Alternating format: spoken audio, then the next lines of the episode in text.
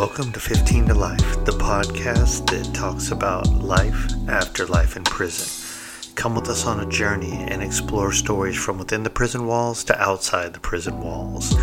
All of these podcasts are dedicated to the victims of crime.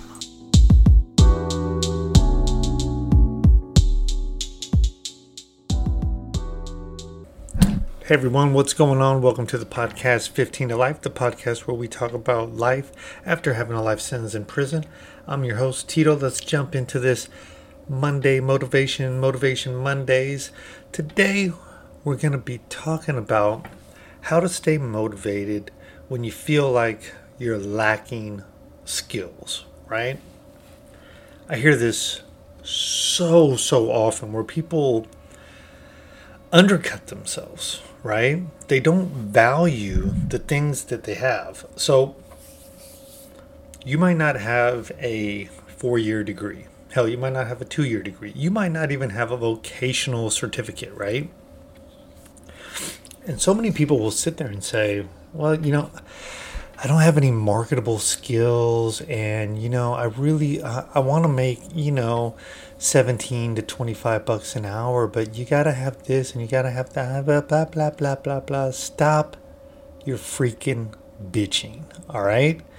One, you know, uh, go back to that old school movie. I'm showing my age, and even if you're a youngster, go freaking look it up on Netflix or wherever it might be. But Airplane funny as hell movie. Uh, I think it's still funny to this day, but like there's a scene where they literally is like everyone on the plane gets in a line and they're all like hysterical and like someone's just in there just slapping them. Slap one and, and after they're slapped they kind of like snap to right? So so step back and slap yourself right? Um, because what what's really going on is you're not digging deep enough. You're allowing some opportunity that's out there, right? A job that maybe you want. Um, you're allowing that description or that prerequisite or that minimum qualification to discourage you from even applying. So here's the thing. Have you ever met someone, and when I say meet someone, I mean like you're going out to, to, to Walmart or to Kroger's or to Lucky's or to Safeway or whatever whatever institution you might go to, Costco, what whatever it may be, and someone just comes up and helps you, right? Hey, how you doing? Hey, that's a beautiful dress you got on. Hey, your daughter is pretty. You know, whatever. They say something, they interact. Or maybe you ask them a question and they start telling you, oh, well, this, well, what do you think? And they give their opinion and you're like, wow, hey, thanks. I really appreciate you. And they're like, hey, no worries. Let me know if you need anything else. And you're like, I will, thanks. Appreciate it. And you walk off feeling really good. And you're you're you're even so inclined that maybe you you jump on Yelp or you go ask for a manager and you hey, like I just want to let you know that person was awesome. You know, Bob over there was great. Well, what skills did they have? Right? What four year degree made them into a decent person, right? And I'm saying that to say this. You might not have the education that someone's looking for, right?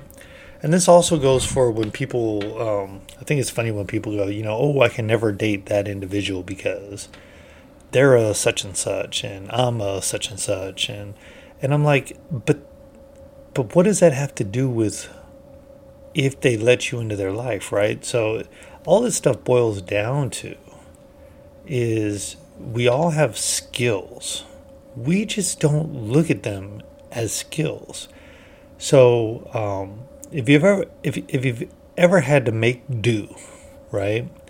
And when I say make do, I mean um, hell. Let, let's break it down to you know something that probably a lot of us, maybe not all of us, but a lot of us have had to deal with you're you're short on cash or or you're trying to do something which requires you to save some extra money and you're in a position right now where you don't have any way to really save that extra money. You know maybe something happened your car broke down or whatever so you're kind of tight on cash but you want to take this little vacation whatever it may be. So instead of necessarily, you know, cutting off your internet and your cable, you go, hey, I usually eat out uh, twice a week, right? And that eating out cost me about 50 bucks, right? So I'm not going to eat out. Boom, there's 50 bucks a week I got saved up. Maybe it's 40 bucks. Maybe it's 30 bucks. Who cares? But that's extra money in the bank, right? Now, you might start thinking, man, well, I usually buy all organic. I go to Whole Foods and, you know, I always look for the freshest and the best. And, you know, I blah, blah, blah, blah, blah, blah. And then you say, you know what? Uh, I'm to break it down and I'm to I'm, I'm gonna go to the discount grocery store. I'm to look for the stuff at Walmart. They got the the yellow sticker on it because you know it's it's a little bit outdated and I can get it a lot cheaper, but I just have to cook it and eat it that same day. But I'm gonna save. I'm gonna save money, right? And now you got it down to you really are saving about 50 bucks a week. And you make your little savings up in a couple of months and you take your little trip and and for all intents and purposes, nobody saw any of this, no one gets it, right? Well, that's a skill set. You understand budgeting, you understand eliminating certain expenses to make sure that the goal is achieved. A lot of people don't have that as a skill. And they also don't realize that that is a transferable skill, which is what this podcast is really going to be about today is understanding your transferable skills. Let's talk about the stay-at-home wife who's been at home freaking 18 to, you know, 28 years dealing with kids, dealing with running the household while the dad's at work or whatever. And this could be the other way around. It could be a stay-at-home dad, right? My point is they literally have this big block of their life where on a resume, well, it doesn't look too flattering, right? But then you got to dig into that. What were you really doing for those 18 to 28 years? You were running a household. That's like running a business, right? You were doing the grocery shopping, you were doing the laundries, you were doing the cleaning, you were making sure that when kids needed new clothes because they were growing, that they got them, and you made sure that stuff was budgeted for. You made it to PTA meetings. You did the after school curricular sports. You know what I mean? You made sure that the stuff was ready for the spouse that's going to work or whatever. You made sure the bills got paid. You made sure that the maintenance around the house was probably at least getting outlined, maybe not physically done, but you know, things were being upkept and messages were being conveyed for preventative maintenance and blah blah blah blah blah. Right? You maybe coached a team or or held group learnings, especially in this COVID nineteen thing. Maybe you had kids over and you, you know, took care of kids while other people were out and doing stuff. You did mass communication between your household and other households. You coordinated. You know, you built up small organizations wrapped around ensuring that kids in the neighborhood were taken care of and safe and had activities. Like, holy crap. Talk about project management skills, talk about budgeting, talk about time management, talk about team building, talk about alliance building, talk about integrity. I mean, so many skill sets within that individual who looks at their resume and goes, Man, but I don't have work. Well, you can list that because that's experience that so many people don't have, especially someone getting out of college, right? So the the kid that just got out of college at 20, 22, 24 years old might have some of that experience because they lived on their own, but the reality is they don't have the experience experience of dealing with it, right? Not to mention if you had to budget to send a kid to college, woo, you know, that's a whole nother one. And and then you can even relate that to running a business budget in the sense of looking at revenue coming in or income, right? Expenses going out, and then allotting for a capital budget of the car. We need to buy a new car. We need to get a new roof for the house. Like you literally have the skills that a lot of director level people struggle with, right? Transferable skills. Now, here's one I like to really emphasize because um, so many of my brothers and sisters that, have been incarcerated feel that they have no skills. Like, don't get me wrong, we have it rough being ex felons getting into the job market because we have that stigma, that check on our on our record that even if you don't check the box like a lot of states do, you know, um, it doesn't matter because when you don't have experience and someone says, "Well, what did you do before?" you either lie, right? Or you tell the truth and now it doesn't matter if there was a box there or not because you can't hide your past. Anyway, but a lot of my brothers and sisters go, I have no skills. And I'm like, what are you talking about? You have communication skills. You were on the yard for one to five to 10 to 20 to 30 years, right? If you could walk around and talk to the COs when you needed something, you would change up your vocabulary that you use, your posture, you know, you would change up the tone in which you would deliver that message. And don't get me wrong, some people are just assholes to everyone, but for the most part, when you needed something, it's not that you kissed ass, but you came and presented an intelligent argument to get that roll of toilet paper or whatever the hell you may need. And then when you get back on the yard, you're switching up your communication game again. When you're dealing with a shot caller versus a regular yard guy, you're going to be addressing them differently. Your mannerisms, the way you look at them, all that's going to be different. That's a skill set, very transferable. And then a lot of guys and gals that was inside, they're in there for doing stuff they weren't supposed to, selling dope and stealing stuff and and when they steal stuff, they then what have to try to hawk it and sell it and everything else, right? So those quote unquote hustling skills that they had are very transferable. You know, and I hate to say it, like how many business owners want to hear this, but someone who's a real salesman is going to respect it when someone says, Man, look, I know I don't have a work history. I know that. I'm fresh out. I've been out two months, whatever. I'm trying to get a job. Your business, you, you own a vape shop, right? You're, you're selling vape pens. You got your different flavors, your different this. Let me just tell you, I've never sold that. So, no, I don't have history in that. And no, I don't have work history because I just got out of prison. But let me tell you what I have that you 100% need. You need someone to sell these vape pens, right? You need someone to sell the juice. What do you make more money off? The pen or the juice?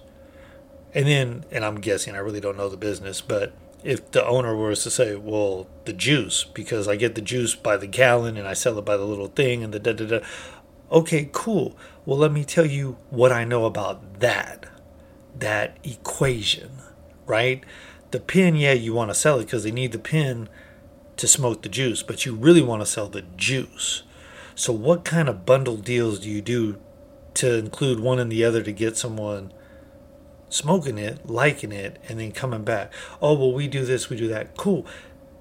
Now, that person that used to sell dope starts to say, Look, I would never go back to selling dope, but that's what I did to go to prison but let me use the skills that made me a successful dope dealer to sell your juice. I'm going to sell some pins too, but I'll be damned if you think my skills are not fully transferable to this business and I can sit up here and if you just teach me what everything's worth and where I make the most money, I will show you how my skills can make you a lot of money and all you got to do is give me a job here's what I did as a dope dealer. And then you start breaking it down. Like I knew people like this, I knew people like that. They want to see it like this, so I fluffed the bag up. I put it in a different bag. I put the bag with a label on it. I did this, and I catered to people. If someone really wanted this other kind of drug, I wouldn't even mess with them because they're a short term. And once you start explaining all that, the owner's gonna be like, "Oh wow, you're a salesman. You're a hustler." That's all it is. The difference is, is that people that went to prison or jail they applied their skills in the negative respect. And I'm going to go a little bit on the deep end, y'all, so excuse me, but I've been reading a lot of books that, that totally affirm um, what I'm saying here, too, which is you grow up in an environment where people are in gangs, people go to jail, people get shot and killed, people are poor or they're quote unquote ghetto rich. So you, when you do acquire some money, instead of using that to move about the ghetto or to make the be- the the ghetto better, you take that money and buy a bunch of big screen TVs and big rims on a car and candy paint and some beat instead of investing in the property that a lot of people own in the hood, right? Because it's generational stuff, and you never get out of it. It's it's it's literally ingrained in people's brains, and that's why you see those shining stars that shoot out. It's not that only one person could make it out of the hood. It's that one person refused to accept the mentality that is given to everyone there. And I I know it sounds like some hocus pocus shit, but read some psychology books, read some leadership books, read some business books, and a lot of times you'll hear it. You'll hear it, and it's true. You know, if I believe I can achieve, that shit only works if you believe it like I can walk off a cliff and I will not die. That's how much you have to believe it. And the reality is, the majority of people don't. They give up right away. Soon as two or three roadblocks hit, they give up. Whereas someone who believes that they can do something, so they believe they can achieve it so much that no matter what, that's the only end result. There is no other result. They will achieve it. And I'm a firm believer in it myself. So, anyway,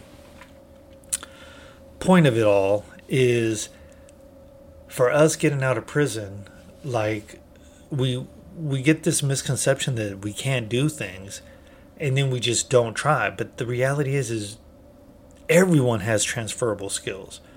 You did something, whether it was good or bad, but it gave you a skill set. Don't negate those skills and know that you just have to make a resume look good enough to get in front of someone, right? Like, and then you bug them. Um, the movie with Will Smith, Pursuit of Happiness, right? Persistence.